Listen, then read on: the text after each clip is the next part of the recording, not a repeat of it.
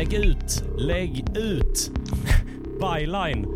Du kan aldrig ana vad som händer sen, kära lyssnare. Och välkomna till Stjärnkrigspodden, där jag sitter och slänger mig med en massa tidningsord. Varför då? Jo, för att vi ska ju fortsätta prata om hur Star Wars tagits emot av den svenska pressen i allmänhet och dess filmkritiker i synnerhet. Eh, I det här avsnittet så har turen kommit till prequel-trilogin Det mörka hotet, Kronorna anfaller och Mörkrets hämnd. Eh, vana eh, lyssnare och trogna lyssnare minns ju att vi eh, läste och eh, betraktade tidningsartiklar och recensioner av originaltrilogin i tidigare avsnitt. Och eh, det konceptet tänker vi ju naturligtvis fortsätta med. Vi turas om att läsa recensioner och försöka säga något om vad själva recensionen säger om tiden den skrevs i och om eh, den som skrev den kanske. Och eh, om det ligger någonting i den här eh, värderingen. och vi som ska turas om det är jag, Ludde Samuelsson och sedan är det du. Sebastian Mattsson, välkommen tillbaka. Tack så mycket Ludde. Kul att vara tillbaka. Kul att få avsluta jobbet vi påbörjade. Du är fortfarande författare, poddare, journalist. Ja. Du är också den som sitter inne på svaret på frågan som ingen kunnat släppas från sist du var här. Vad gör du på Svensk Damtidning? Ja, det är en mycket bra eh, fråga. Men jag, jag är vanlig härlig reporter som Mm. sitter och skriver kändisnyheter, kungligt. Mm. Eh, j- jobbar för pengarna helt enkelt. Alltså jag kan ju inte försörja mig på mina böcker, väldigt långt Mm. ifrån. Och eh, podden har, min podd bakom ryggen har än så länge bara kostat mig pengar i och med att jag köpte utrustningen. Jag hör dig. Så för att, inte, för, att, för att inte mitt liv ska bli en stor minusaffär så eh, måste jag sitta där jag gör. Men jag tycker det är väldigt trevligt. Jag har väldigt trevliga kollegor. Mm. Och eh, ja, det, det är verkligen en behaglig tillvaro ska jag säga. Ja, men, eh, mat ska ställas på bord, hyror ska eh, betalas eh, och sådär. Så det. men då är det allmän, allmän reporter på Svensk Damtidning. De är ju så kända Ja. för att ha vissa specifika bevakningsområden. Specialistreporter. De har ju en Mellanösternkorre till exempel och sådana Mm. saker. Och, Är det så? eh, nej, hitta på det. Ja, okej. Eh, Ja, men jag tänker att de har en, eh, en liksom horoskop eh, skribent. är och, nedlagda faktiskt. det är så. Eh, Ni hör ju att jag inte är en... De, det mötte vissa reaktioner när det lades ner. Eh, det var ju inköpt. Eh, det var inte inhouse. Det Mm. var någon annan härlig person som gjorde dem. Just det. Eh, men det var samma sak när Aller slutade köpa in Kronblom. Så vi Mhm. vet jag att det blev många samtal in. Just det. Eh, men eh, ja, all, Från samma, från samma hushåll. Fast till två olika tidningar kanske. Nej, alltså Kronblom-historien är ju så bisarr. Jag kollade ju upp det. Det är ju alltså en och samma familj som har gjort det. Det har ju gått från farfar till far till son och nu vet jag inte riktigt om sonen Sonen Vad- som lever nu är säkert 60 han. Jag vet, inte, jag vet inte om han har lagt av eller om han bara... Ingen aning. Kan vi recappa lite snabbt för eh, mig och andra vad Kronblom är för något? Jag associerar till någon slags serietidning med lumpen-tema. Det är fel va? Nej, du tänker nu på 91 Alltså Kronblom.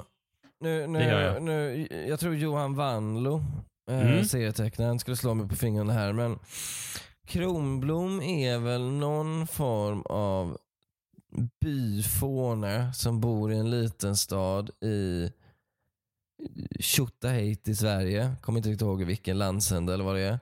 Och han... Eh, vad fan gör han? Jag, jag vet inte. Jag, jag tror han, bara, han råkar ut för små, ganska ointressanta äventyr. Jag, jag vet inte riktigt vad Kronblom är om jag ska vara helt ärlig. Det är en serie jag kan väldigt dåligt. Ja, okej. Eh, Jag har aldrig träffat någon som är ett fan av Kronblom. Jag fattar inte hur Kronblom kan ha överlevt i vad det är, 50 år eller någonting. Jag har aldrig hört någon säga något om Kronblom. Det är Nej, sånt nej. som bara pågår. Just det. Det är en sån där ko som man inte saknar förrän båset är tomt. Låter det som. På... Ja. Ah, ja. ja, men eh, det finns säkert eh, kanske kron, en Kronblomspodd för den som är intresserad. Annars så kan man ju vända sig till, ja inte till Allers, men eh, Ja, Till, Jo- till, till till den här Johan familjen. Jo, Johan Wandler har nog asbra koll, ja. eh, kan jag tänka mig. Och han, han finns väl på hitta.se, så det är bara att skicka ett ja, sms. på Twitter. Eh, Kanske och bättre. eh, recens, eh, krönikör i Göteborgs-Posten. Just det, det Eh, stämmer. Där jag en, en gång i tiden har skrapat ihop bröd, Mm. text för brödföda. Eh, Bra. som, Då är du eh, också erfaren. Ja, jo, absolut. Men så är det ju. Och, Mm. apropå, eh, apropå mer eller mindre bra, bra affärer. Eh, vi ska ju säga det. Eh, vi ska strax börja eh, med Mm. att gå igenom recensionerna. Men i vanlig ordning ska du som lyssnar och gillar det du hör veta att det går fin, fint att stötta Stjärnkrigspodden. Eh, precis som det går att stötta din podd bakom ryggen. Eh, Ja, in, in, in, inte än, jag ska, jag ska försöka lösa det men ja. Jaha, det är t- Ja, till och med ja. så. Ja, men eh, då... ja, Jag är en lat man. Men fortsätt du med din, med din eh, ja, men jag, jag, försöker, jag försöker att smida min egen lycka eh, här då. Ja, ja. Eh, genom att berätta att Stjärnkrigspodden kan du som vill och har möjlighet göra på Patreon. Patreon.com stjärnkrigspodden är adressen du kan knappa in. och Där kan du välja att bidra med en summa per avsnitt. Så varje gång det kommer ett nytt avsnitt så har du valt en summa som du stöttar podden med. Och Det är det som gör det. Jättetack för att ni gör det. Vill du stötta lite mer spontant då är det Swish den bästa möjligheten. Du eh, väljer en summa och så swishar du den till 123 141 51 99 och den summan går till Punktliga Produktioner AB så att ni vet det. 123 141 51 99 och patreon.com snedstreck charnkrigspodden.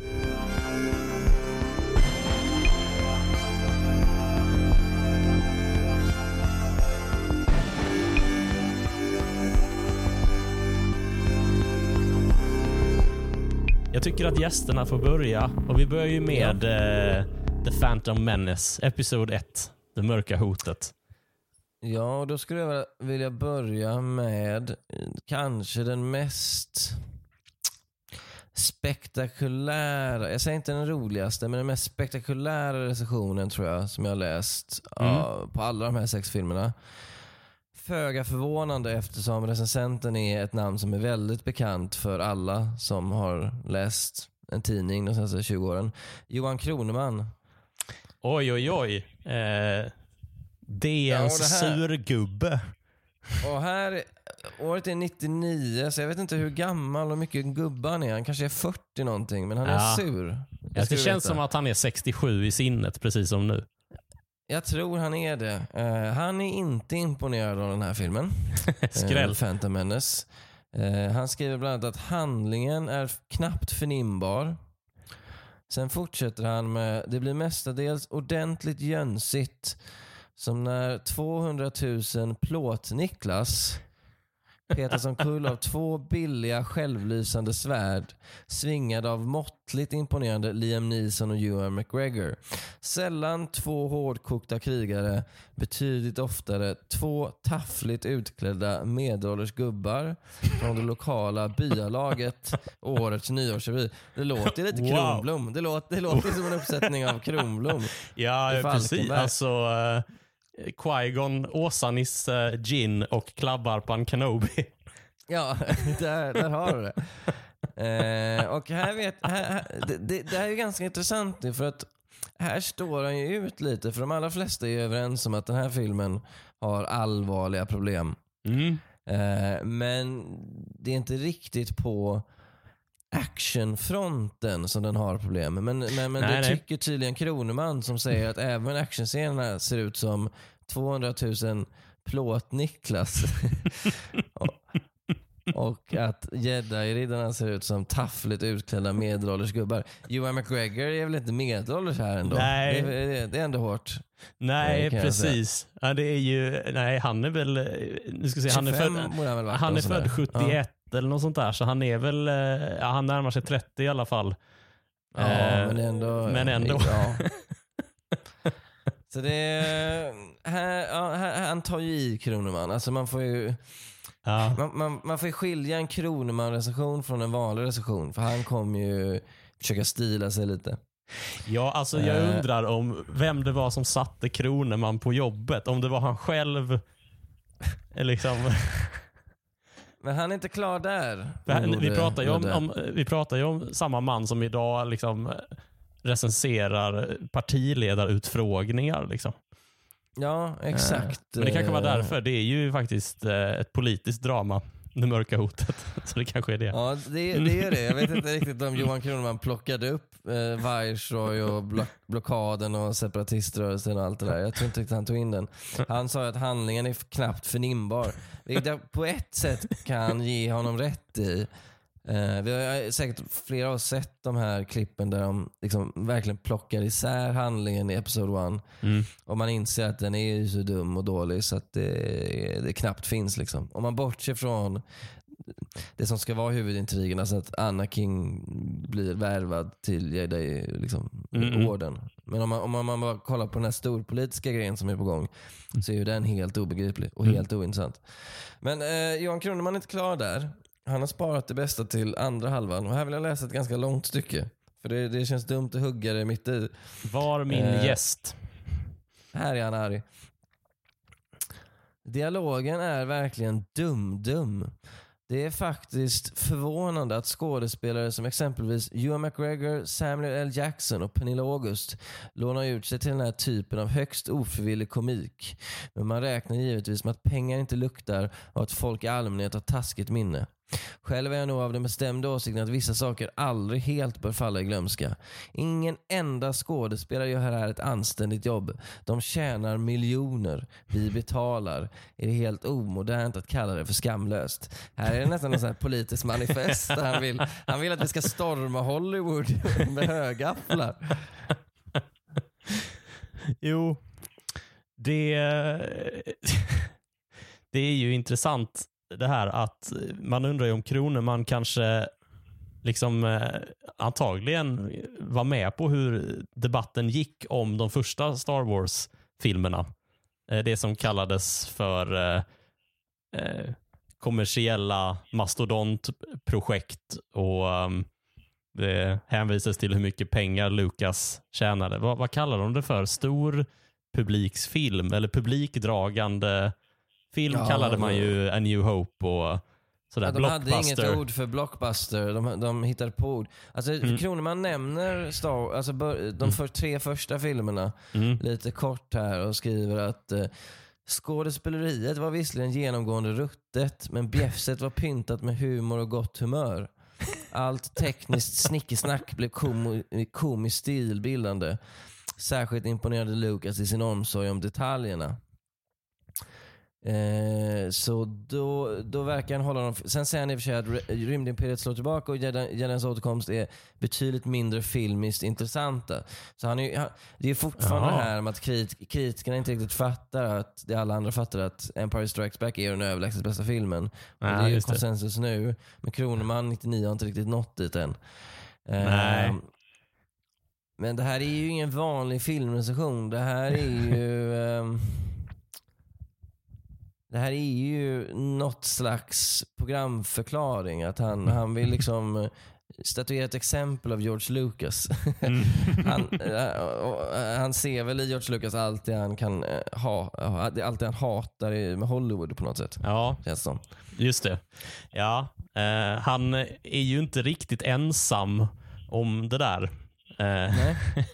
Utan det, det, det känns som att det fortfarande ligger och pyr det här eh, liksom anti-amerikanska perspektivet från eh, 70 och 80-talets eh, recensioner av Star Wars. Det går liksom inte att, att recensera George Lucas utan att påtala hur extremt förmögen han är. Ja, Eh, ja, det, eh, det, eh, dels hela det tiden. och sen också det här med att nördarna har än så länge inte kommit in på...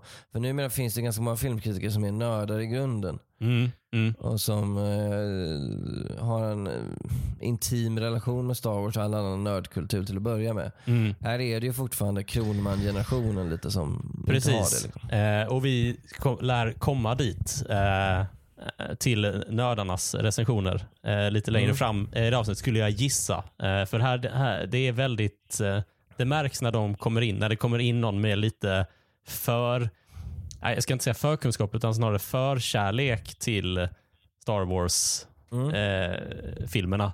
Mm. Eh, men än så länge så är det fortfarande det här att eh, det, alltså det är ju lite Lukas fel eh, också. Eh, jag vill ta upp eh, Svenska Dagbladets recension av Det mörka hotet skriven av en man med namnet Bo Ludvigsson.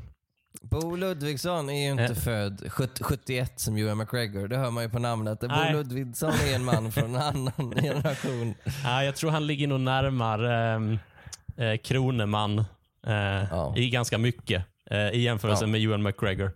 Eh, Han skriver i sin recension i eh, Svenska Dagbladet eh, det är den av specialeffekter datoriserade ytan som räknas i den här sortens megalomaniska projekt. Eh, och Det är ju uppenbart här att, liksom att, att det här är ju precis det säger någonting om, om författaren, men det säger också någonting om samtiden. Att det här är ju skrivet i en tid när det var mer undantag än regel att en film innehöll just specialeffekter. Åtminstone som Ja. märktes. Eh, Mm. Och åtminstone eh, digitala effekter. Eh, och det Ja, här- säger här, någonting om... Så här ska man inte kunna skriva i en, i en recension idag. Då skulle Nej. folk tänka, det är som att säga att vattnet är blått. Typ. Alltså det, det Nej, är så nej. uppenbart. Ja. Ja, men någonting man kan säga om Bo Ludvigsson och Johan Kroneman. Jag tror inte att de hade älskat Avengers om det är liksom specialeffekter och eh, liksom Hollywood som eh, får dem att se rött. Eh, men, Tänk att stänga men- in Kroneman i ett, tänk att stänga in Kroneman i ett rum och köra alla Marvel-filmer från början. Iron Man 1 och så bara kör vi. Och så måste han säga något om varje film. Han får, han, han får fem dagar, han måste bara titta allt i ett streck. Han får, han får ett dropp, han får näring i dropp. Han får gå på toaletten via kateter. Ska man bara kolla på det. Det här var kul. Just det. Ja, han skulle sakna Jakob Hård. Ja, Ja. Visst har han en förkärlek för sport? Eh, ja. eh, eh, ja. Jo.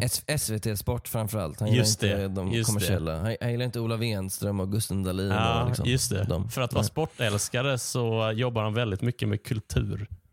Han kanske Ja, bara är på det. fel avdelning på tidningen. Det är ingen som har petat på honom och sagt, du ska inte du vara på sporten istället? Du verkar ju tycka det är så himla roligt. Han gör ju vad han vill. Det är det som är grejen ju. Han, han Ja. sa väl i värvet att han jobbat till 11 på dagen. Vilket är, det är helt otroligt. Jag orkar Ja, ja. Jo. Men det som är intressant med det här är att, att eh, Lukas, det jag tänkte på när jag, eh, när jag läste Bo Ludvigssons recension och eh, som jag associerar lite till när jag hör Kronemans är ju att eh, det, det säger någonting om att Lukas gör liksom samma sak igen. Eh, Alltså när, Luke, när George Lucas, han gör liksom inte film, utan han gör mer film så fort han kan, så fort han har möjlighet. Eh, Så fort den digitala tekniken blev möjlig så satte han igång och skriva på en ny Star Wars-trilogi. Så när Ja. Lucas gör en film så provar han liksom inte, han provar ett sätt att göra en film. Så det märker man mycket att, att recensenterna liksom tycker till snarare om en ny fluga än en ny film. Alltså att man recenserar användandet av eh, datoreffekter. Eh, effekter liksom. Och att Ja. George Lucas står liksom inte bara för ett filmskapande utan han står också för ett introducerande av eh, något eh, nytt. Liksom. Och Det känns som att det finns en liten inbyggd misstänksamhet mot, mot det. Att det liksom är eh, att då är det extra viktigt att liksom slå hål på de platta karaktärerna och det Mm. torftiga manuset eh, eh, och sådär. Eh, så här eh, skriver Bo Ludvigsson mot slutet. Annars är det det gamla vanliga fast fulare. Det är kitschigt i galaxens tröttsamt artificiella datorspelslandskap. Mm. Men i övrigt så är han imponerad eh, av två grejer. Och nu citerar jag igen. Slaget på, den Naboo, på de Nabooska fälten och den avslutande striden med ljusvärden mellan Qui-Gon, Obi-Wan och Shit-riddaren Darth Maul. Jag, tänk, jag, jag hoppas att du skulle komma till det. För vi, det var väl SvD förra gången som hade det roligaste korvfyllet. Jody istället för Yoda. Men shit, riddaren Ja, är ju up there alltså. jag tycker vi kan slå fast att den svenska presskåren, åtminstone på Svenska Dagbladets redaktion, fortsätter sin, sin kampanj mot att liksom inte premiera Eller så lever Bo Ludvigsson sig in i så mycket mytologin att han verkligen hatar Sith. och att han därför vill med härskarteknik förminska dem genom att kalla dem shit istället. Ja, Han exakt. råkar slinta liksom. Just det. You're H1 nothing fel. but a dark lord of the shit. Ja, det är det han vill säga. ja. Och så spottar han på en bild av Darth Maul. Ja. Ehm, I övrigt så har ju Bo Ludvigsson identifierat en, ehm, en dimension i eh, prequel-trilogin eh, som kommer återkomma lite, men särskilt i eh, Det mörka hotet-recensionerna. Eh, Mm. och Jag läser ett stycke här. Alla galaxens arter, utom människorna, talar pidgin-engelska av olika slag. De Mm. obehagliga konnotationerna förstärks i vissa val av deras typiserade utseenden. Och Det här är ju ett, post, är jag... Ja. Eh, är ett postkolonialt perspektiv ju, Ja, som har kommit han, in. fan för, han, han är fan före sin tid där. För att nu, I alla nu fall före sitt namn. Nej, alltså, nu pratar man mycket om att Wattu är en antisemitisk stereotyp. Mm. Men vem fan gjorde det 1999? Jo, bara Bo Ludvigsson. I alla fall Ja. i Sverige. Ja. Alltså han, är- ni får ändå säga att han är någon form av geni. Ja. Ja, men han, jag tycker att han eh, utmär, vad heter det? Han, han frångår lite sin generation. Nu har vi bara hans namn att gå på, men eh, jag tycker att, eh, att du eh, åldersdefinierar honom ganska tydligt. Mm. Mm.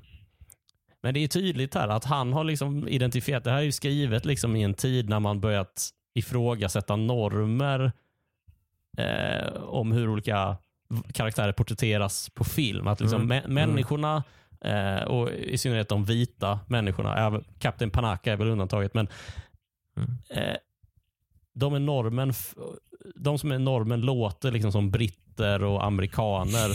Eh, Mm. Eller ja, irländare, Liam Neeson får man ju säga. Ehm, och alla som inte är människor då talar någon form av dialekt som i regel inte talas av vita britter och amerikaner. Att det står, Mm. de står liksom lite mer, konnoterar lite mer till liksom, eh, det, i, inte det, liksom, det europeiska språk. Eh, Också att, det är liksom. att, att man tycker att det är, det är comic relief, att de pratar lite lustigt. Att, att de här Ja. brytningarna är lite lustiga på något sätt.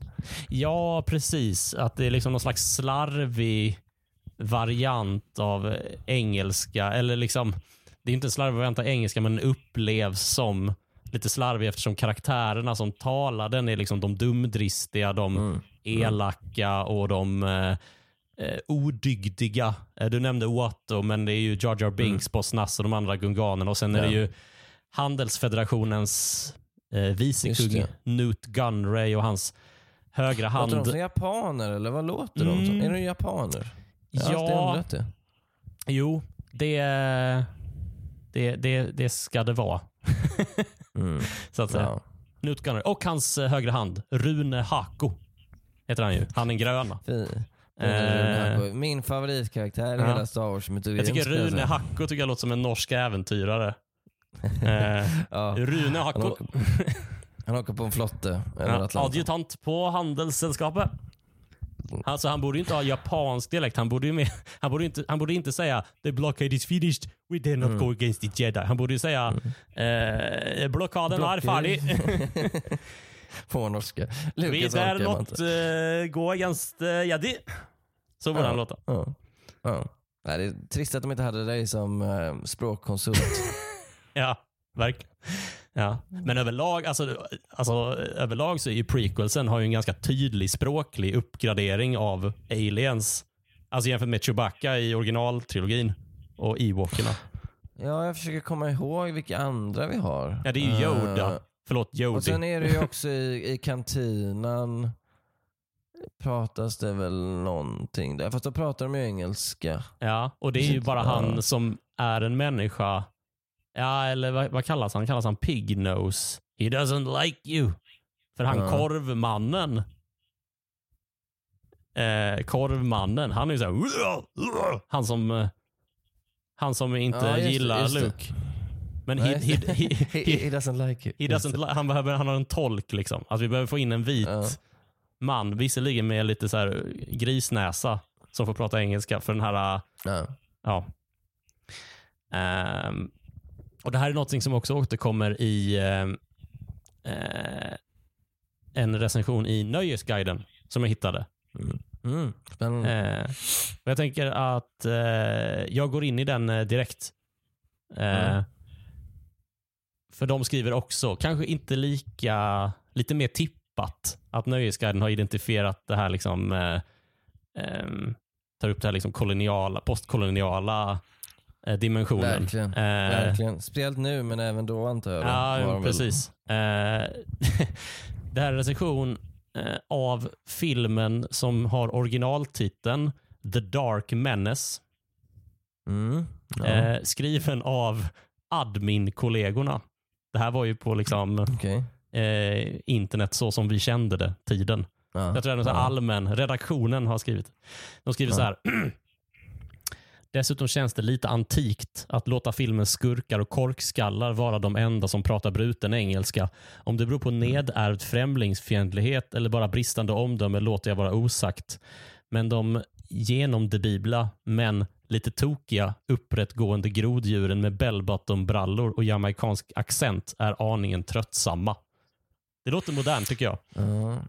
Ja, det gör ju det. Eh, De var också inne på det här. Men Bo, eh, jag tror Bo, eh, Bo ska ändå ha mer cred för han kommer från en konservativ miljö. Liksom. Nöjesguidens, De var liksom skolor att tänka så här. Bo, Bo bröt ny mark där han stod. Liksom. Ja, men summa summarum så vi kan ju redan här se att nu har Lukas utmärkt sig så mycket Mm. i sitt val av dialekt och gångstil och uppenbarligen klädstil, bell-bottom-brallor på eh, gunganerna.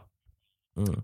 Eh, att till och med svenskans recensent vaknar till och att världen vaknar till. För det är precis som du sa, vi, vi skriver ändå år 1999 Ja. det är väl, är väl inte... Dr Bombay är väl fortfarande på en Ja, ganska hög punkt i karriären. Ja, till och med ja, det. Ja. Ja, ja, ja, ja. Eh, och ma- massa saker eh, Mm. är framför oss. Massa kulturell appropriering är på gång. Mm. Men det jag tänker på i de här recensionerna. Har du hittat någon, någon, någon referens till Jar Jar Binks utöver bara i förbigående? I, ehm, alltså att han nämns som ett, eh, som ett dåligt inslag, eller vad tänker du? Nej, för jag, tänk, jag, nej, men jag tänker att han anger sig som ett av huvudskälen numera till att filmen inte funkar. För att alla hatar honom. Mm. Men in, Kroneman, som ändå verkar avsky den här filmen, han nämner inte honom alls överhuvudtaget. Liksom.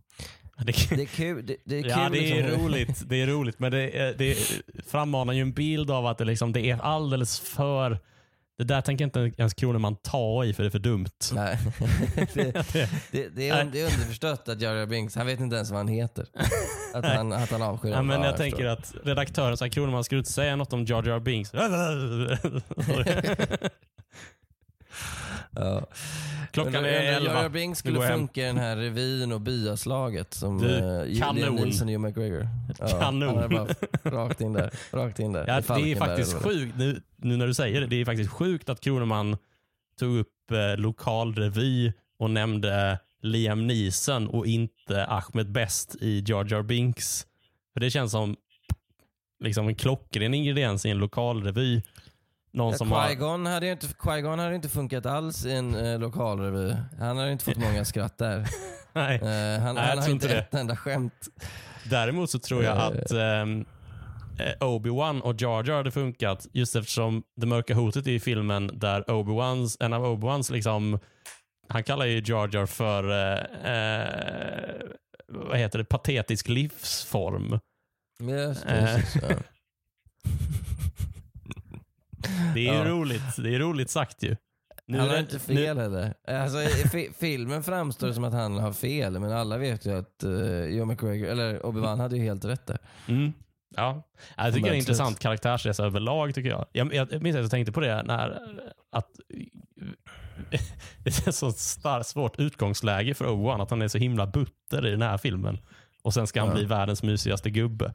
Som vi såg i Obi-Wan Kenobi nu. Det är ju ganska långt ifrån pathetic life form. Ja, Det skulle han aldrig kalla eh, Leia i Obi-Wan Kenobi-serien Nej. som tioåring. Men att kalla eh, Jake Lloyds Anakin Skywalker för det, det är en, det är en annan...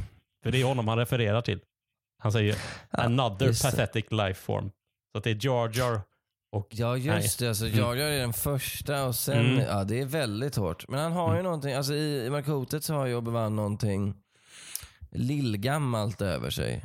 Som Mm. han gradvis lägger av sig på något sätt. Mm. Men det är så med vissa människor, jag tror jag själv också är sån att man, man börjar butter och ganska frånstötande och sen växer man in i den rollen, chillar lite och så blir man okej vid typ 30. Jag tror att jag Mm. och Obi-Wan är ganska lika där. Vi var ganska odrägliga vid 21, eller vad fan han är där. Och sen blir vi gradvis lite, lite skönare med håren Precis. Ja, precis. Passerar man 30 och då, ja, men då blir man lite, lite vänligare. Ja, Det är då man startar vänligare. en podd där man pratar bakom ryggen på folk. Ja, Alltså jag sa inte att jag var moralisk, jag sa bara att jag var lite trevligare överlag. Ja, ja. Eh, jag vill läsa vidare på Nöjesguiden. Mm. Gör så. Ehm, för här kommer ytterligare en till intressant eh, dimension. Eh, och Det är ett ganska långt stycke och det börjar lite mitt i. Eh, Men eh, här är faktiskt någonting som eh, någonting positivt om det mörka hotet. Ehm, för då pratar eh, Nöjesguiden-recensenten eh, om, beskriver ett av de karaktärsdrag som, George, som gjort Lucas rymdsaga så populär, något som utmärker Star Wars då. Det handlar om klassisk igenkänning, om domesticerandet av universum. Medan andra science fiction-regissörer försöker skrämma oss genom att hävda att ingen kan höra oss skrika i rymden berättar Lucas och hans datorer att det tvärtom är så att du inte bör snarka för då kan du störa din granne. Och alla ser vi ungefär likadana ut. Låt vara att de flesta varelser, och de är många i denna film, rena mupporgien, ser grymt missbildade ut, men prototypen är ändå densamma. Människan. På samma sätt är konflikterna samma som hemma på jorden. Eh, och Det kanske var någon politiskt insatt som har... men, men, det, men, men det som Ja. jag tycker är intressant här eh, är att Star Wars fortfarande benämns som science fiction och det relateras till science fiction. Eh, och att den här bilden av science fiction som eh, som någon, Samhällskommenterande på något sätt. Ja, och i rymden kan inga höra dig eh, skrika. Liksom att, man är, att man är så väldigt trogen till sciencen Mm. i science fiction. Och att Star Wars då på något sätt ska vara trogen vetenskapen eftersom det utspelar sig i rymden med framtidsgrejer trots att det är en galax långt, långt bort. Eh, och det, Jag tänkte på då att det är så tydligt att det här är skrivet eh, innan Sagan om ringen-trilogin kom ut. För den första Sagan om ringen-filmen kommer 2001.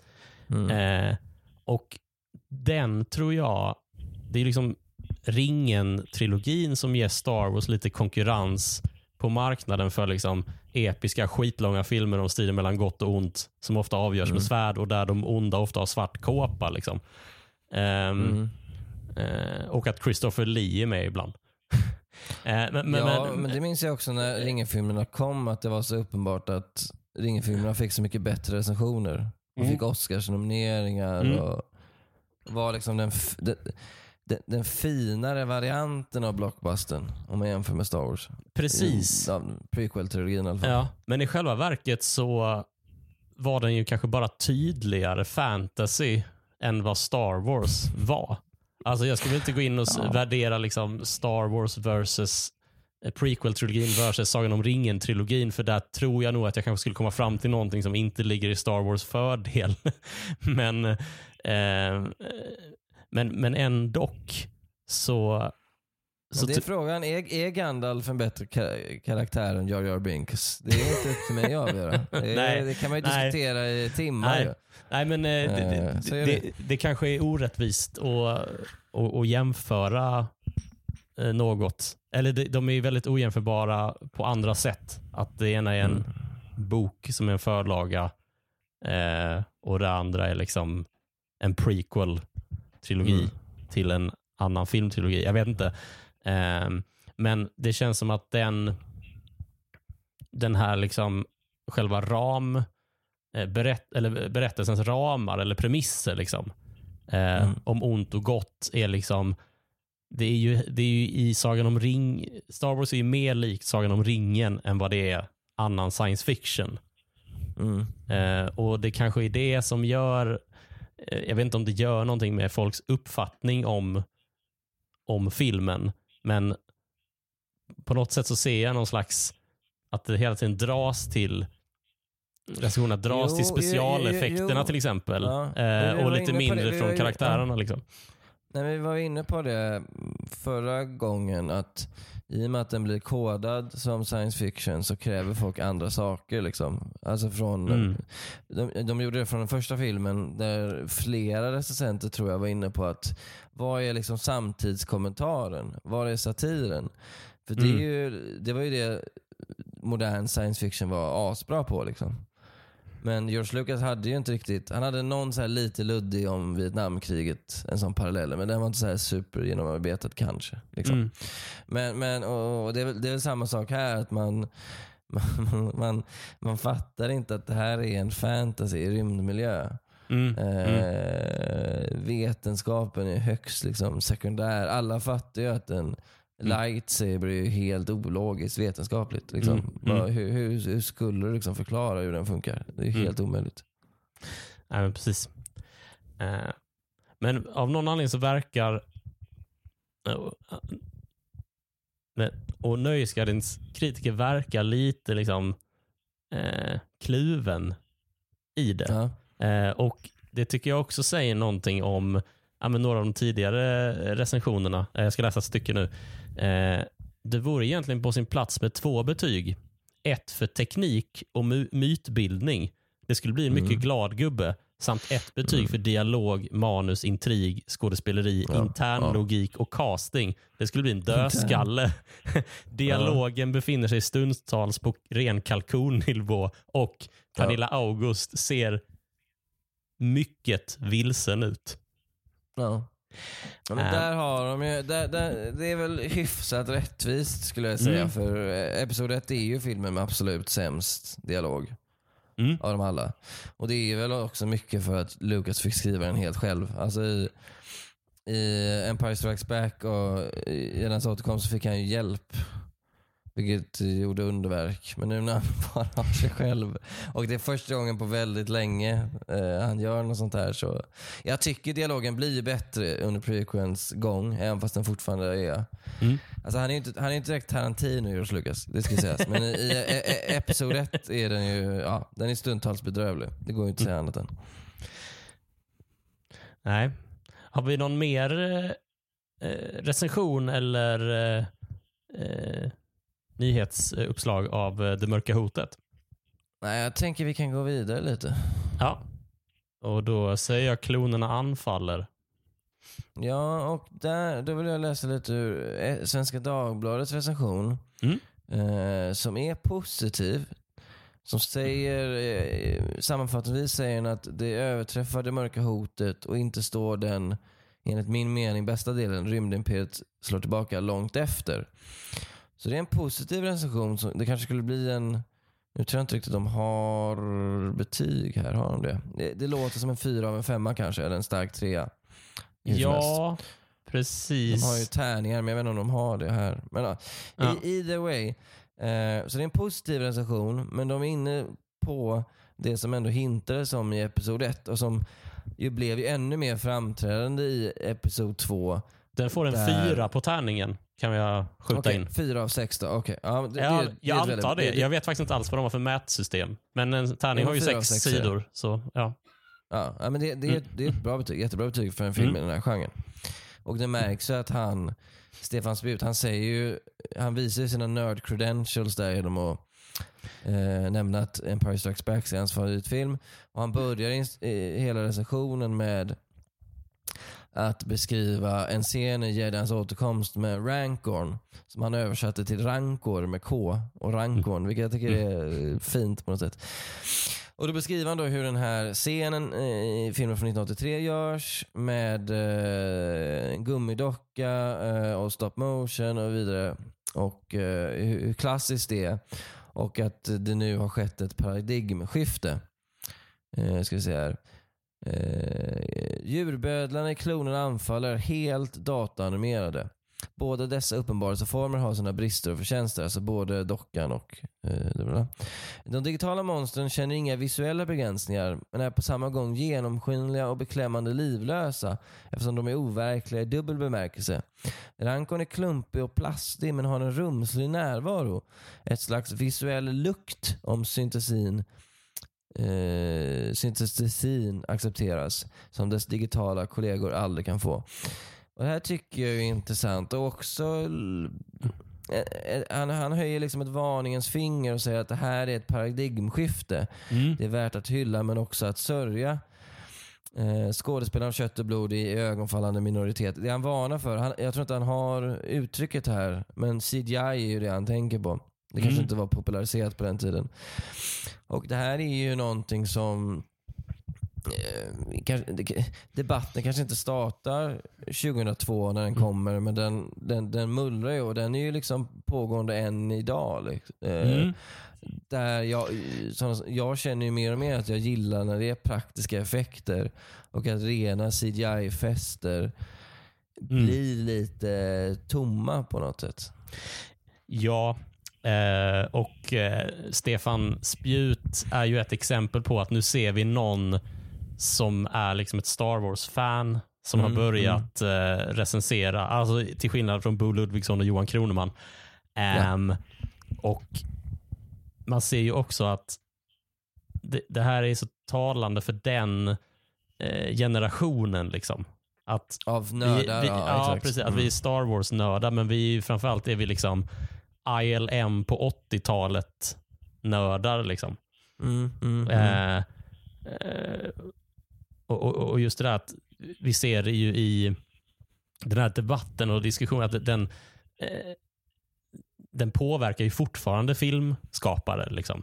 Eh, Mm. Man pratar fortfarande om vi, vi ser det ju i JJ Abrams Star Wars-filmer, The Force Awakens och The Rise of Skywalker, den sista, Mm. eh, i Babu Frick, den här druid, eh, vad heter det, vad är han, knäckaren? vad kallar vi honom? Eh, ja, jag kommer inte på något bra. Och omprogrammerare. Han är ju någon form av... ja, vars röst görs av samma skådespelare som spelar Moaning Myrtle i Harry Potter.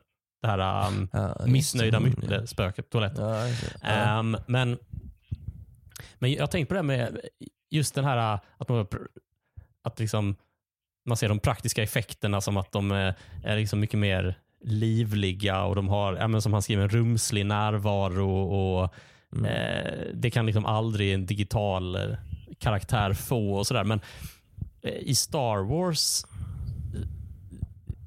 jag vet inte. Det känns som att det är extra under luppen i Star Wars-filmer eftersom George Lucas alltid har varit först Mm. med liksom den eh, att bryta den marken eh, så att säga. Alltså, Och han, går- Han- han, går väl all han- in också? ja, dels att han gör det och sen är ju också klonerna anfaller. Det, det skriver ju någon recensent också att eh, om det inte är Stefan Spjut, eh, att eh, man har liksom han skriver väl skryter med, men man har ju man har ju liksom annonserat att det här är den första filmen som är liksom filmad digitalt. Helt digitalt. Mm. Mm. Ehm, men det är just det med att, att Lukas han tar liksom ofta det första spadtaget men han gräver inte så djupt. Men hela grejen är ju mest att han har uppfunnit en spade. Mm. Eh, och det är ju det han Ja, visar det- upp. ja. Liksom. Men det är också lite det att han kanske ibland, likt en liten pojke, försvinner in i teknologin. Och om, Mm. om, man, om, man liksom om man tar Sagan om ringen som ett exempel så är det en ganska skön blandning av praktiska och digitala effekter. Liksom. Mm. vissa grejer kan man inte göra på ett annat sätt. Eh, typ eh, trollet i Moria måste Mm. animera. Enterna är ju någon, också någon form av blandning. Det är lite Just det. eh, animatronics där liksom. Och, och, och miljöerna är ju uppbyggda till viss del, eh, scenografin Mm. och så. Men, men George Lucas bara, eh, han är väl lite lik James Cameron där, att de blir så otroligt teknikkåta så han bara shit, nu gör vi hela jävla... f-" Han är typ lite sur att, Ja, att, att Ewan McGregor måste vara med, att han måste vara en riktig person. Han vill liksom bara animera hela skiten, Ja. egentligen. Ja, jo men eh, och det, det så, så omtalas ju Lucas redan tidigt, alltså redan 70-talet. Det var ju någon, eh, jag tror det är hans producent Gary Kurtz på A New Mm. Hope som säger att om George Lucas hade, om det fanns ett sätt att göra film utan människor så hade George Lucas gjort det. Ja. Ehm, och eh, Det här är ju också någonting som, som tas upp i, ehm, eh, i, andra, i andra recensioner av Attack of the Mm. Clones. Eh, Nöjesguiden igen. Eh, den här gången eh, Roger Wilson. Alltså som nu är Sveriges Radios USA-korre. Han som pratar skånska. Ja, just det. Roger Wilson. Han skriver så här. Misstanken från den förra filmen The Phantom Menace bekräftas i Klonerna anfaller. Inte bara har George Lucas förlorat greppet och omdömet när det gäller filmtitlar. Han verkar också helt ha tappat intresset för människor. Mm. Ehm, och Det är nästan som att, eh, att, att recensionen är skriven när Phantom Menace kom ut. Att de kände på sig att det skulle bli likadant Ja. eh, i nästa film. Men det är intressant, tycker du att det stämmer? liksom? Tror du digitala karaktärer aldrig kan få en, en rumslig närvaro? Alltså det blir ju bättre och bättre. Mm. Ehm. Alltså jag, jag känner väl så här att eh, jag, jag, ju- just nu känner jag att actionscener som bara går ut på att folk, fly, typ i Marvel-filmer ibland, att folk bara flyger runt i luften Mm. och kastar eh, energistrålar på, på, Mm. på varandra. Mm. Tycker jag är så jävla ointressant. Mm. Och att jag vill se två människor typ verkligen slåss med varandra Mm. om du förstår vad jag menar. Ja. Man vill se kropparna mötas, liksom. man vill se någon slungas iväg och landa. Eh, lite så känner jag. Sen... Eh, jag, jag, jag, jag, vet- inte, jag, jag, jag kan hålla med recensenterna ibland att det blir eh, lite för CGI-tungt. Det var så länge sedan jag såg Klonerna anfaller. Ehm, jag minns ju mest den här scenen i slutet på arenan. Mm. Men då är det väl hyfsat många jedi som ändå springer runt. Jag, vet- inte, jag, tycker, jag, jag, det, är, det är alltid så här att man vill inte stå på de konservativa sida. Liksom. Det, är, det, är, det är en osexig position. Men jag kan tycka att det är ju, det är ju bra om man, eh, om man blandar. Det, det var, nu var det väl så i Stranger Things nu, skurken där som jag inte kommer ihåg vad han heter. Har du sett den senaste Nej, säsongen? faktiskt Ja. inte. Jag har inte sett någonting av Stranger Things. Nej, men där ser man ju, och man får också se bak, bakom material, att det är ju en människa som är sminkad Mm. till den här hiskeliga figuren med tentakler och whatnot. Och eh, det känns också bättre. Så det, jag vet inte, var det Mm. Spjut som sa att det finns en tyngd på något sätt Mm. i det? Mm. Eh, I Rankon, som är en docka. Ja, och det Eh. ser vi ju. Alltså, det, det tror jag att de flesta ser i eh, än idag. Jag tänker framför allt på eh, Luke Skywalkers räddningsaktion i The Mandalorian eh, säsong två sista avsnitt. Ja, Där- den har ju inte samma tyngd för att det är liksom... Nej, Ja, nej. och jag, jag, jag tänker ganska mycket på det här och jag funderar på om, om är inte liksom perceptionen av den digitala effekten eller karaktären är liksom beroende av att betraktaren vet om att det är en digital karaktär. Att det kan ha legat Lucas och Mm. Lucasfilm lite i fatet att gå ut med så här att det här är en, liksom, vi ska slå rekord i digitala effekter. Eh, Mm. Att han peggar liksom upp golfbollen lite för recensenten att bara tjonga iväg den.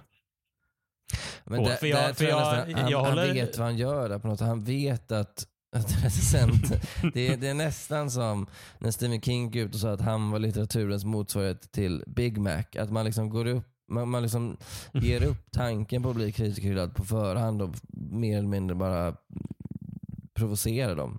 För Mm. det, för Mm. det klart han fattar att alla de här konservativa människorna på... Nu läser inte, han läser inte Bo Ludvigsson, men han läser kanske Variety Synd. och Hollywood Reporter. ja, det är jag borde översätta Bo Ludvigssons samlade verk. Ja. Eh, nej, men han läser ju ändå de här, han, Roger Ebert som levde då. Liksom. Mm. Han, han, han vet ju vad, vad folk kommer, att- kommer att tycka liksom, när, han, när han säger något sånt. Mm. Ehm, jag vet inte, ibland känner jag så här att det, det finns ju liksom två, eh, två George Lucas som slåss mot varandra. Det är väl den här Mm. lilla pojken som vill berätta den här sagan. Ehm, Ja, och det finns den sen här- finns det ju tekniknörden. Som, eh, Ja. ja. Det, det är precis eftersom eh, det är intressant att Lucas får liksom symbolisera liksom stor film, eh, storfilmsmagnaten liksom, där han själv Mm. är väldigt, det började som i- independent liksom. Han är ju inte Hollywood, men han har liksom skapat ett eget litet Hollywood uppe i, i norra Kalifornien liksom, i, i, Ja, exakt. som konkurrerar med södra.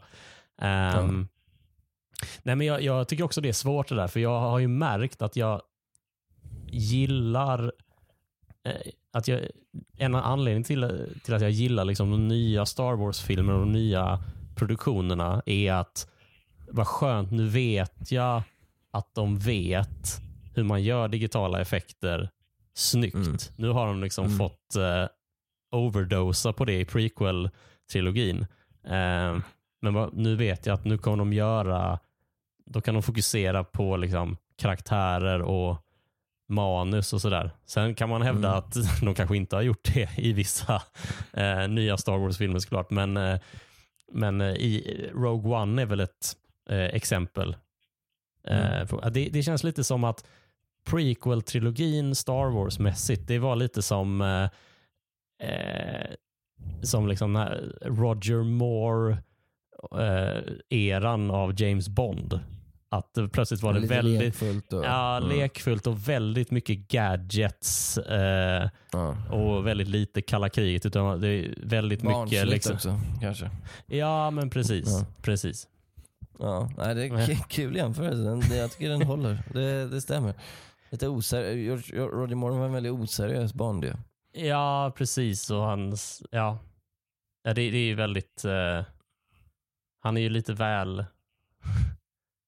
flamsig, kan man Mm. tycka. Eh, Ja, kanske. Det Kanske. finns, man finns, det med, finns folk som tycker. Men jag, tror, ja, ja, jag, jag väljer att inte säga mer för att eh, risken är att jag kommer på någonting som säger emot mig själv. Ja, nej. Um, eh, märkte du att Stefan Spjut eh, håller i spoiler-traditionen förresten? I eh, den här svenskan eh, recensionen som vi Jag har den framför mig här ska vi se. ifrån. Eh, Allra sista meningen. se. Jag kan läsa den för dig. Just det, ja, lä- läs den. Nu ser jag den, men läs den. Ja. Ja. Eh, det är värt biljettpengarna bara att få se Yoda slänga sin käpp, volta genom luften och svinga sin ljussabel. Liten och grön, precis som han. Ja. Jag tycker Men det jag är tror- jag- synd. Alltså, ja. jag är glad att jag inte läste den här recensionen innan jag såg filmen. För Nej, jag med. Jag såg den på bio också. jag tyckte det var det skit- var ju ett otroligt, det var ett otroligt ögonblick när jag gjorde den ja, såklart. jag, tyckte det Hela- var, jag blev överraskad och positivt överraskad. Eh, tyckte det var skitfett. Ja. Eh. Men är det värt biljettpengarna? Det vet fan. Det, det, det, det håller jag nog inte med Stefan Spjut jag, håller, om. jag, Alltså. håller nog med spjutet. jag håller med spjutet där. Nu var i och för sig biobiljetter lite billigare på den här tiden, 90 spänn kanske. Men jag, eh, ti, det är typ Ah. värt Ja. det. Om man räknar med att hela, hela filmen leder upp till det ögonblicket. Och så att, att, att hela liksom Star Wars-historien lett upp till det ögonblicket när vi äntligen får se Jo, Yoda. men för, Ja, för, dig och, för dig och mig som liksom är fans vid tiden. Alltså det här är ju skrivet för DN. Alltså du tänker, alltså det här får ju vara någon som inte har koll. Ja, Men jag minns bara reaktion. Jag minns att det utbröt ett spontant jubel i biosalongen om jag minns rätt. När Ja. det hände. Så jag, jag, tror, jag tror de allra flesta kände att vad i helvete är det som pågår? Ja, Jag, Det- jag, jag tror att jag sa ooh. Eller. Jag oade i alla fall. Ett oande kom. Ja, ja, jag med tror jag. Ska vi gå vidare till Stefan Spjuts recension av ehm, Revenge of the Sith, eller Mörkrets hämnd. Du, det tycker jag vi gör. Det tycker jag vi gör. Den har jag också läst. Kör du. Ja, eh, Stefan Spjut som vi säger, eh, eh, han, han har ju koll på ett helt annat sätt. Mm. Eh, också, i, i, en passus så går han ganska hårt åt George Lucas på ett sätt Mm. som inte har så mycket med, med, med filmen att göra. Men jag tycker ändå man kan läsa upp det för det är kul. Och det Mm. stämmer in på det här att George Lucas hela tiden, så var det även i de första recensionerna, att han nämndes ganska mycket. Så att han liksom Mm. överskuggar sin egen film.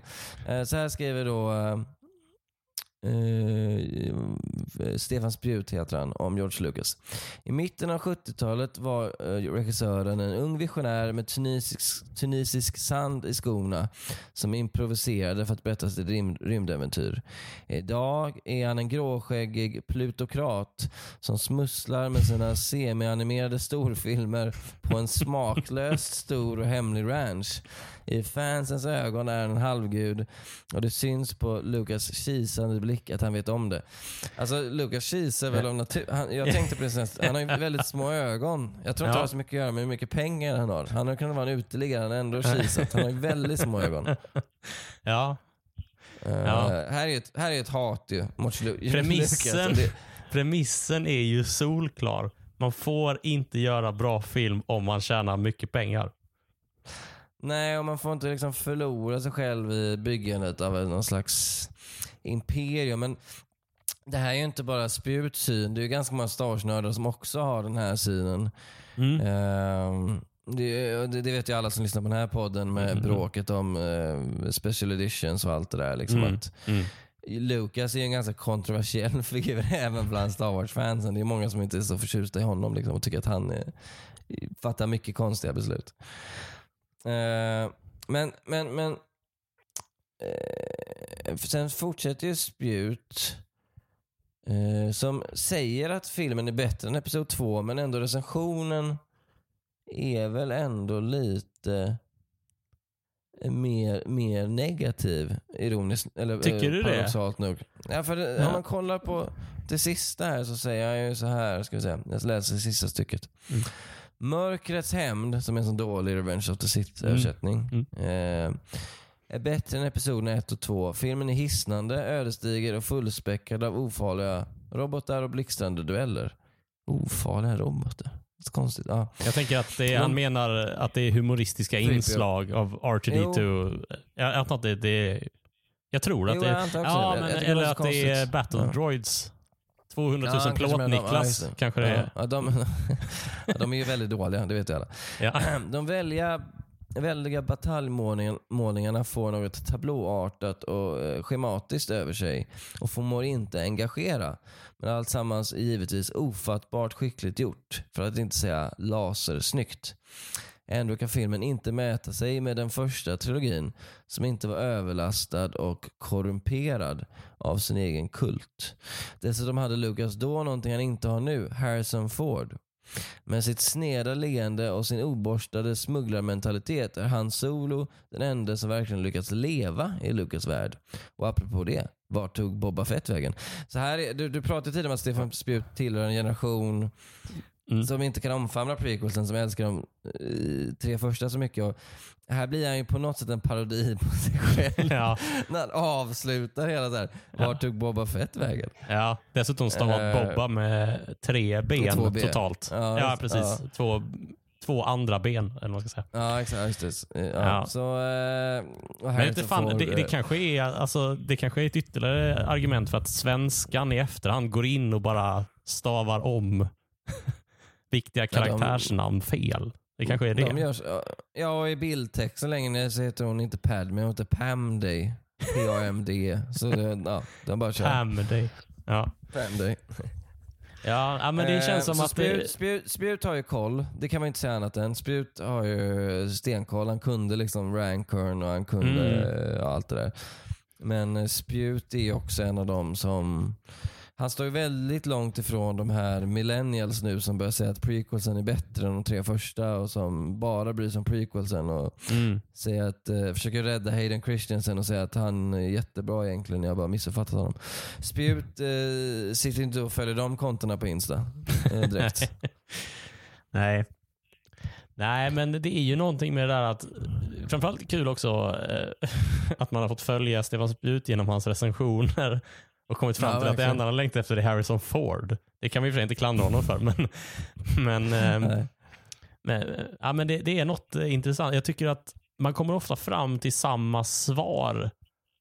Eh, sådär, att eh, s- av, av liksom den svenska filmkritikerkårens eh, bild av Star Wars. Det här hade kunnat vara bra Mm. om inte George Mm. Lucas hade varit så himla framgångsrik. Mm. Eh, och eh, om inte George eh, Lucas hade varit velat testa nya, nya grejer. Liksom. Men jag, jag tycker att det kan... Eh, alltså, jag, jag, det låter som att jag kanske mässar något och försöker ta Lucas i, i något slags o, orimligt försvar. eller så här. Det, Jag tänker mer just att när man läser de här recensionerna så tycker jag det är så tydligt att de liksom eh, recenserar, liksom, de vet om att de inte kommer få se en film på det sättet. De ska ändå recensera, som säger, och vad hände med manuset? Alltså, men ni visste ju att han inte hade skrivit något. Ni vet ju att han inte Ja. kan skriva. Ja. Liksom. Jag vet inte, alltså, Jo. sen, sen en filmkritisk jobb är väl liksom att utöva filmkritik. Liksom. Eh, och det ska man ju inte eh, klandra dem för eh, på något sätt. Men, Men jag tycker- det- är jag tycker det är samtidigt- intressant. Det är, ju- ja, det är ju samtidigt så här Mm. att liksom, det, det där är en svår balansgång för Alltså i och med att det görs, på den tiden gjordes det inte lika många som det görs nu. Men mm, om du som recensent ska recensera eh, stora action CGI blockbusters då kan du ju inte i varje recension hålla samma programförklaring om hur vidrigt Hollywood är. Alltså Nej, för det, det. går ju inte. Du kan ju inte ha med en sån i varje recension. Och nej. säga att teknik, teknologin över, den överskuggar, vad har hänt med storyn? Vad har hänt med det klassiska berättandet? Vad har hänt med Mm, mm, eh, Frank, Frank Capra? Ni sviker Frank Capra och Billy Wilder och alla de där gamla som inte hade specialeffekter. De hade karaktärer bla bla. Alltså man kan ju inte göra det varje gång. Eh, så, så, man, man man får liksom hålla inne på de här jävla talen. Ja. Eh, nu, nu vet, Jo, nu vet jag inte om vi precis. råkar titta liksom, recensioner. Det all, det är alltid liksom sådana tal. i. Eh, Nej, men det, det, det, det skulle jag vilja påstå att eh, om vi åker tillbaka till Bo Ludvigssons recension så hittar vi ju det där också. Att det är Jag ska inte läsa upp den, men det är liksom en väldigt tydlig utläggning av själva handlingen och intrigen. Och, Mm. och, och visa på det absurda i att ja, men det är en handelsblockad eh, runt en fredlig planet och det är det som är grunden till hela konflikten. Att man lägger ut hela texten för att visa på hur, eh, eh, hur absurd eh, Ja. handlingen är. Eh, och, men, men det är väl någonting med att eh, om man ska liksom kritisera den svenska Star Wars-kritiken så är det väl att den står och stampar i samma, på samma tråper på något sätt.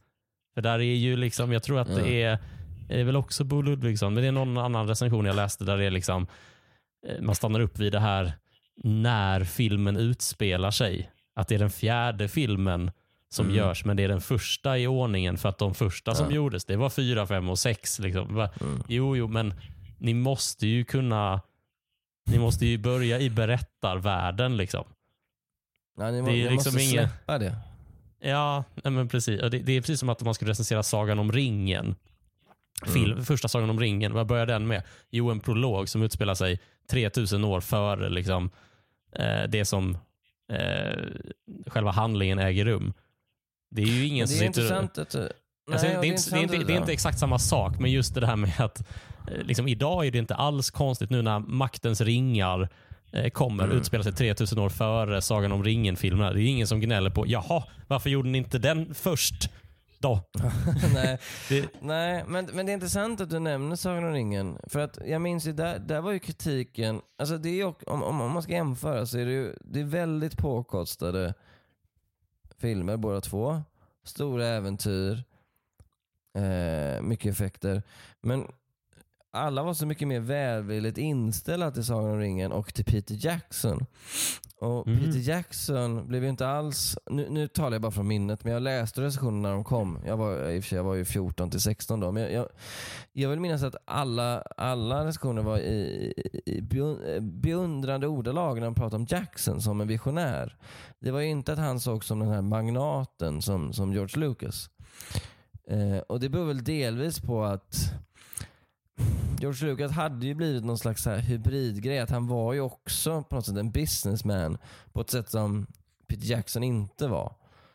mm. Eh, men, det, men det är intressant om man läser de här recensionerna att det är ju, nu har jag för inte dem i färskt minne, men jag, jag, jag tror inte det var någon som klagade på att det var för många monster i Sagan om ringen. Eller förstår jag menar? Nej, just det. Nej, precis. Nej, men det, det, och det, det kanske är, har att göra med att det är en bokförlaga. Liksom sådär. Ja, vad skulle de Mm. göra då? De stod, det stod ju i boken.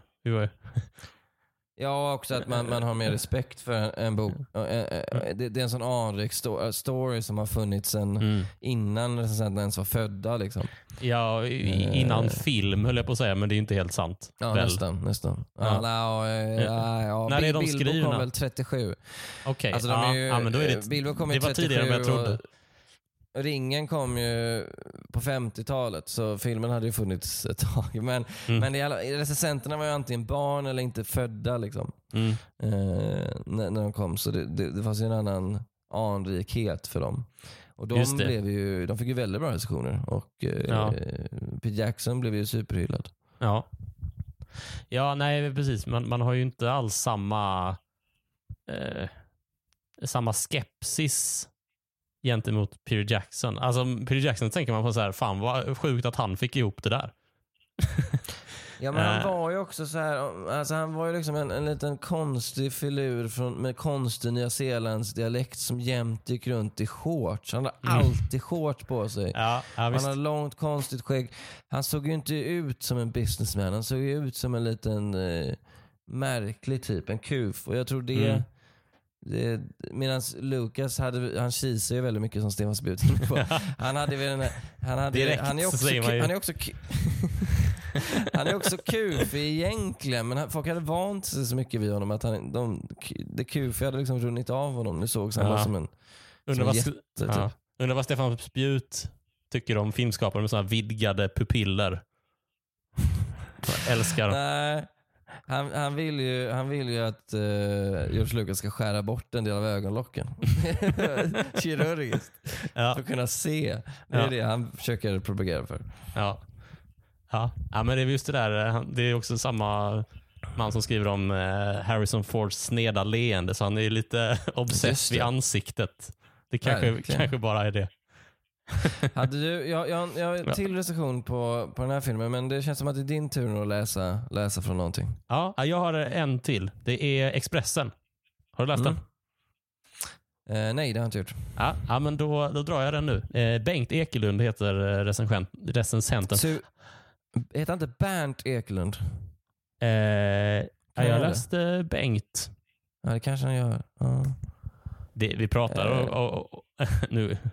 Klassisk, kvälls, eh, klassisk kvällstidnings... Eh, du har helt rätt. Det är Bernt. Det är jag som... Okej, Eh. Stjärnkrigspodden sällar sig till eh, den bristande korrekturläsningens kör. Ja men jo, Eh. Jody Eklund då, skriver i sin recension Ja. att... Ja. Ja. Bernt Ekelund. Han, han kommer till min räddning i elfte Ja. timmen och lyckas placera in Star Wars i ett rättvist filmfack för han refererar till Sagan om ringen. Det kanske inte är så konstigt Mm. för nu är det ju 2005 och nu har ju alla Sagan om ringen eh, i trilogin kommit ju. Eh, och är faktiskt... jo, sista eh, kom ju 2003 så Mm. de, är, ju- de är ju flera år gamla. Ja. Ja, och det har ju varit ett gäng Oscarsgalor liksom. Ja, den, var- den sista vann ju 11 Oscars ju. Ja. Så det var ja, stor slam. eh, Bernt är ganska nöjd med Revenge of the Sith. Mm. Eh, han skriver så här. En våldsam final håller visserligen på att förgöra sig själv i pompös storslagenhet. Allt brinner och rinner ackompanjerat av tunga toner. Men det är trots allt stilenligt. Lucas har tagit intryck av såväl Richard Wagners väldiga operasvit om ringen som Peter Jacksons grandiosa filmsaga efter J.R.R. Tolkien. Och Här tycker jag liksom att han Mm. gör eh, han gör många läsare en tjänst. att liksom ah, Det känns som att han förstår den här filmen på ett sätt som hans liksom, recensentkollegor tidigare inte har gjort. Medan de har uppehållit sig vid liksom alla digitala effekter och sådär. Visst, Mm. han nämner det i liksom att, den att eh, finalen håller på att förgöra sig själv i pompös storslagenhet. Alltså jag tänker, det är väl Mustafar-duellen. Liksom. Ja. Eh, sådär. Men att han ändå... Det känns som att det bidrar ganska mycket till hans upplevelse av filmen att liksom tänka fantasy och opera snarare än eh, sci-fi. Och så den här klassiska hjältemyten. Mm. Eller myterna snarare. Och att det är också... Det visar ju också liksom för att det, det här är ju supergammalt men George Lucas läste ju den här, nu kommer jag inte ihåg vad den heter, av Joseph Campbell. Är det Men, den som heter eh, The Hero with eh, a thousand faces? Ja just det, exakt den ja.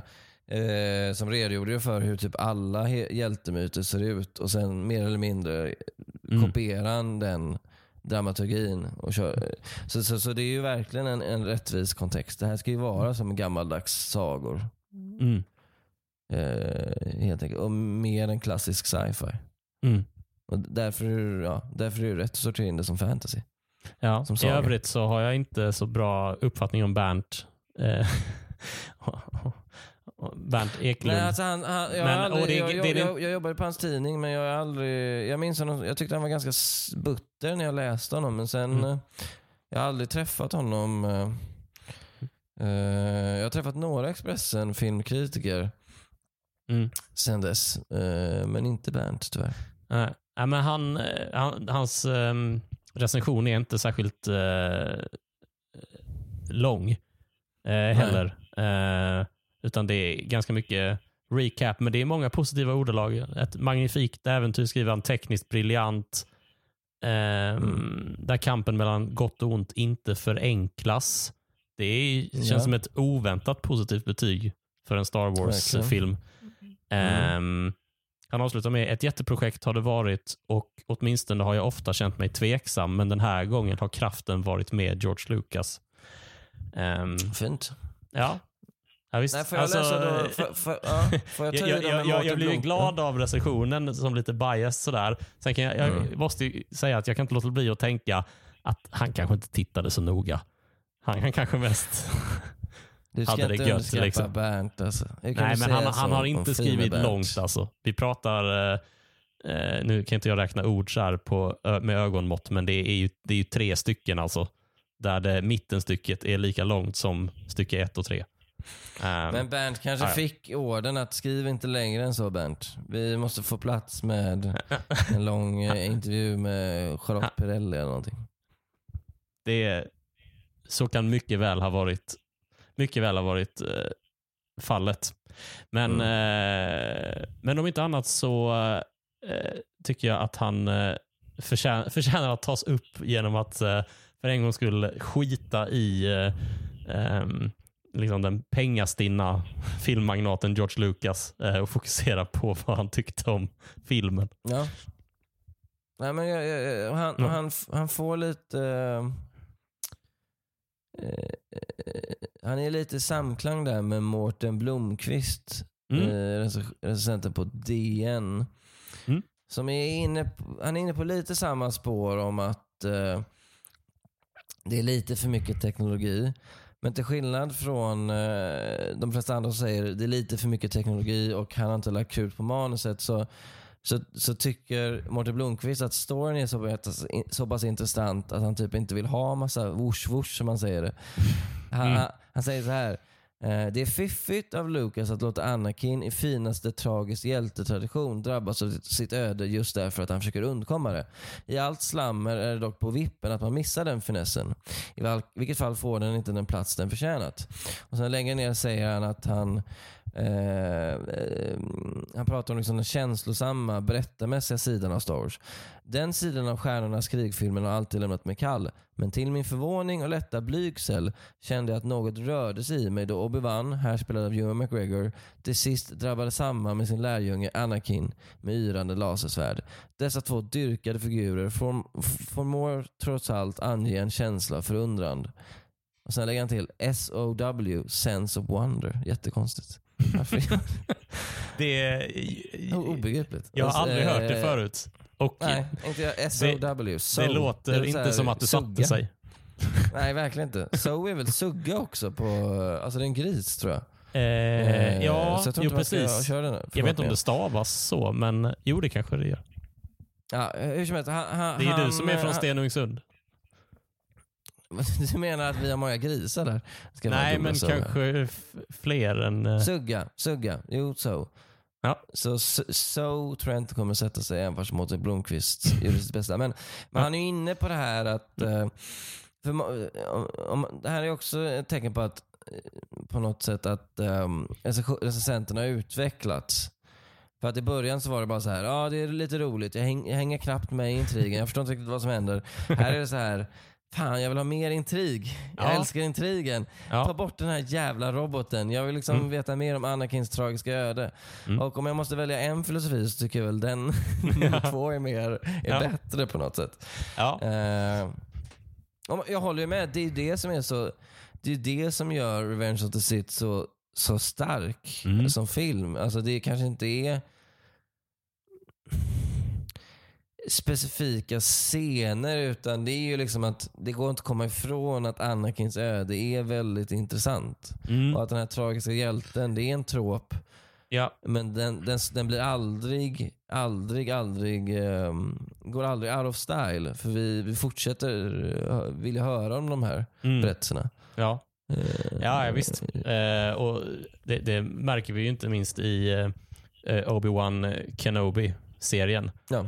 Att det är Exakt. liksom Vader, eh, Obi-Wan är liksom bara poster boy, så att säga. Mm. Det är ju Vader som är det, som är det intressanta.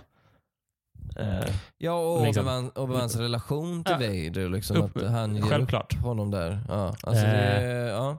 Men det där säger också någonting tycker jag om att eh, det är kul att tänka sig liksom att Lucas, han, han går verkligen ut hårt med att vi ska göra bästa digitala effekterna. Sen så råkar han liksom ha sånt guldstoff att det ibland så bara Mm. blir en bra historia. Trots att han skriver manus och att han själv enligt egen utsago inte anser sig vara en särskilt eh, eh, skicklig eh, manusförfattare.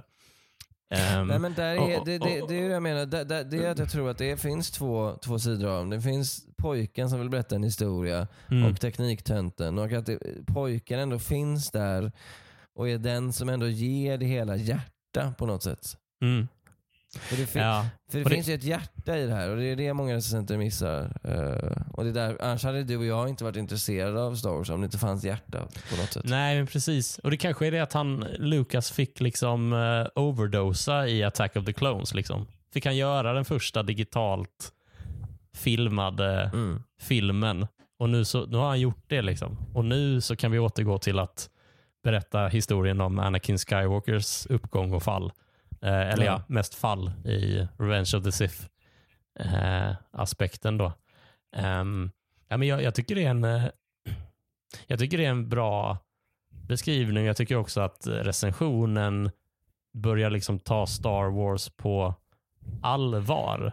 För jag har inte hört Mm. någonting liksom, eh, liksom att, att bara ta karaktären Anakin Skywalker på allvar och benämna honom som den tragiska hjälten. Det känns inte som att varken Kroneman, ja det kanske inte är så konstigt Kroneman, men, men att Bo Ludvigsson eller eh, Roger Wilson liksom ens skulle uppehålla sig vid Mm. vid det där. Liksom. För att alltså, om man tar Attack of the Clones, ehm, det, där börjar ju eh, Vader komma fram rätt ordentligt i liksom Sand People Ja, Mm. och eh, att han liksom börjar eh, visa sig impatient och, och sådär. Det finns ju paralleller att dra till ja, men Rymdimpet slår tillbaka till exempel.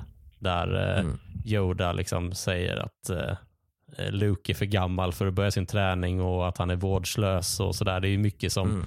det är mycket ekon till det Ja. från eh, Ja. eh, Attack of the Clones och eh, Revenge of the Sith. Liksom. Ja. Ehm, men att det är roligt att i alla fall en att, här, att den här eh, Mårten Blomqvist hette han. Att han liksom Ja. han, han är liksom den som börjar gå in i berättarvärlden liksom. Och börjar recensera själva världen som det utspelar sig i. Liksom, vem är karaktären Anakin Skywalker snarare än att uppehålla sig vid så här, men vad egendomligt att eh, film nummer ett kommer... alltså, jo, alltså... Kan inte du göra ett helt avsnitt om det? Hur egendomligt det är. Men, men det är jättekonstigt att första filmen ska vara den fjärde. Vad fan är det för något? Och så kan du bjuda in Bo. Ludvigsson, Ja. 93. Och så kan ni sitta och snacka om det Ja, i tre timmar. Ja, Nej, men det är väl också, jag, jag tror väl också helt enkelt att det är ett tecken på att dels en generationsväxling men också att så här, mm, om vissa saker finns tillräckligt länge då nöter de ner allt motstånd och till slut måste man liksom så här börja ta det på allvar och titta, men vad, vad handlar det egentligen om? Liksom? mm, Alltså, Mm. vi, vi måste gå in i vad det handlar om. mm. Eh, och, och då tar man det till slut på allvar. Ja. Alltså, det är ju ofrånkomligt. Precis. Ja, ja men det... Sen ska vi kanske också komma ihåg så här mot, innan vi börjar avrunda att eh, de recenserar ju film Mm. och vi ser ju en värld vi älskar. Vi vet Ja, ju exakt. också liksom, vi vet ju också vad eh, det mörka hotet har för problem rent filmtekniskt. Mm. Liksom. Är det. Men det är ju som Dave Filoni, som är producent för Clone Wars, eh, Mm. involverad i The Mandalorian och i princip allt. Eh, Ja. Och eh, John Bär ofta cowboyhatt. Bär ofta cowboyhatt. Mm. Ehm, och, som han säger att George Lucas har liksom gett oss en värld som vi får leka i. Liksom. Ja. Eh, och sen så kanske Dave Filoni har en lite mer välutrustad lekstuga än du och jag. men Mm. ehm, men det, är, det kommer väl alltid vara en klatsch mellan fansen och kritikerna just eftersom kritikerna ser film. Liksom. För om man tittar på Star Wars-fans kritik av Star Wars så skiljer den sig ju ja, i vissa fall lik men eh, eh, Alltså, så är det ju. Om man, om man kollar till exempel på, eh, vad heter den? Eh, The- Last Jedi, Mm. som är mittenfilmen. Ja. Den fick ju bra kritik, men fansen är väldigt arga på den. ja, Eh, och jag upplever att fansen är arga på den av annat än så här estetiska, filmtekniska skäl. Liksom. mm. Eh, Ja. Mer för jag- att de tycker att... ja. mitt- Ja. Nej, jag tänkte bara inflika. Jag tillhör ju de Star Wars-fansen som tycker Last Jedi är, är skitbra. Alltså. Ja, Jag tyckte också den var, den var bra, men då är det mycket så här, "Äh, varför gör ni Luke så, så butter? Det är ett, ett hån mot hans karaktär, men då kanske någon säger, jo men dramaturgiskt är det väldigt smart att göra honom så butter. Men det, det förstår inte de liksom, för att de, Mm. de skiter i om dramaturgiskt logiskt. De vill inte att någon rör fina Mm. Luke liksom. Mm. Men eh, sen får man också komma på att det är så här, eh, nu, nu är filmkritiken så, eh, vad ska man säga, den tillhör ju inte ett, ett, ett, ett, f- några få utvalda på några stora tidningar utan nu finns det så otroligt många sajter. Liksom. Mm. Eh, filmrecensionerna jag får i mitt Twitterflöde kommer från sajter som jag typ aldrig hört talas om. Så här, Geeked out, det kan någon heta. Just det. Liksom. Ja, ja. Och, eh, och tonen där och liksom genrekompetensen där går ju inte att jämföra med Bo Ludvigs, Ludvigsson. Han skulle inte få jobb där utan då är det liksom nördar som skriver om nördiga saker. Mm. Så jag tror eh, kritiken, film, filmkritikeryrket har ju diversifierats, kanske var ordet jag sökte. Mm. Så nu finns det så många nördar som, som skriver. Ja, precis. Mm. Och um, De som recenserar Star Wars-filmer idag är ju ofta eh, liksom här specialintagna Ja. för, att, för att göra det. Liksom. Så, Mm. eh, ja, så uppenbart så finns det ett större allvar. Men det kan ju också ha att göra med att filmerna kanske blir bättre. Ja, det är svårt. Jag är ju väldigt kallt inställd till Mm. den nya trilogin. Inte för att det är dåliga filmer hantverksmässigt, men jag känner bara att jag, jag, jag, jag bryr mig inte. Mm. Men jag gillar serierna Mm. mycket. Spelat Obi-Wan-serien nu. Som Mm. jag, direkt när jag såg sista avsnittet såg jag om det morgonen därpå. För jag var Ja. tvungen att se det. Eh, Ja, ja, ja.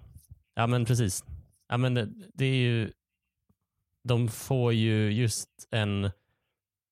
Det är som att eh, i och med uppkö- eh, Disney-uppköpet oh, så är det som att film är som att filmindustrin mer liksom okejar Star Wars. Alltså Star Wars har ju tidigare liksom bara varit George Lucas grej. Liksom. mm, Men mm. att han sitter på en sån jävla mäktig grej.